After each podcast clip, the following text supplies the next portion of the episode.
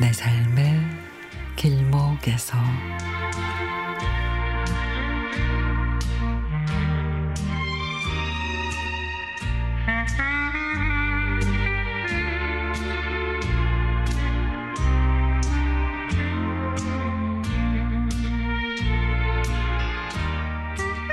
아내의 방에 아직 불이 켜져 있질 않습니다.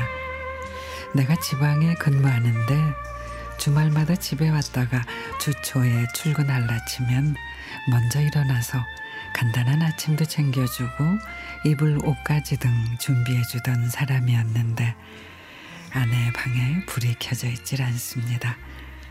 지난주 이른 새벽이었나 봅니다. 오랜만에 온 집에서 이것저것 정리하다 서재에서 잠깐 잠이 들었는데 긴박한 발자국 소리와 그 소리 끝에 조용히 노크하는 소리 그리고 자요 엄마가 위급하신 모양인데 나는 세수하고 옷가지를 얼른 챙겨 나섰습니다. 병원에 도착하니 형제들이 모여들었습니다. 그리고 우리는 장모님의 병상에 둘러섰습니다. 이제 죽음과 삶의 순간에 교차하는 순간.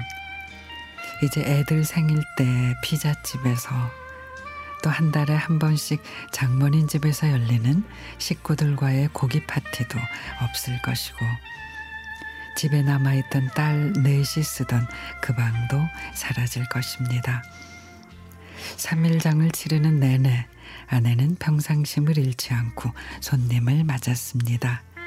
친구, 직장 동료, 그리고 수많은 교인들. 나는 혹시 저 사람이 어머니 돌아가심에 조금 더 상심하지 않나 할 정도로 아내는 너무도 평온하고 태연하게 3일을 보냈습니다.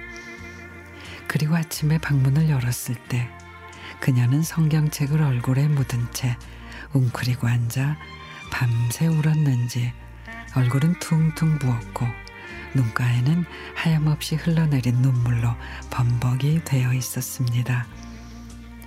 집을 나와서 고속도로로 접어들 때쯤 동쪽 하늘에 옅은 구름들이 여명의 주홍빛으로 물들어가더니 태양이 장엄하게 그 구름을 뚫고 나왔습니다.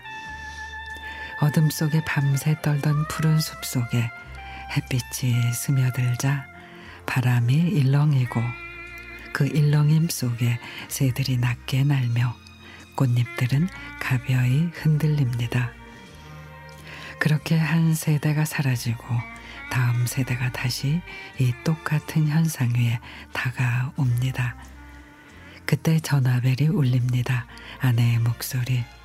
어머, 따뜻한 거라도 먹여 보냈어야 하는데, 여보, 미안해요.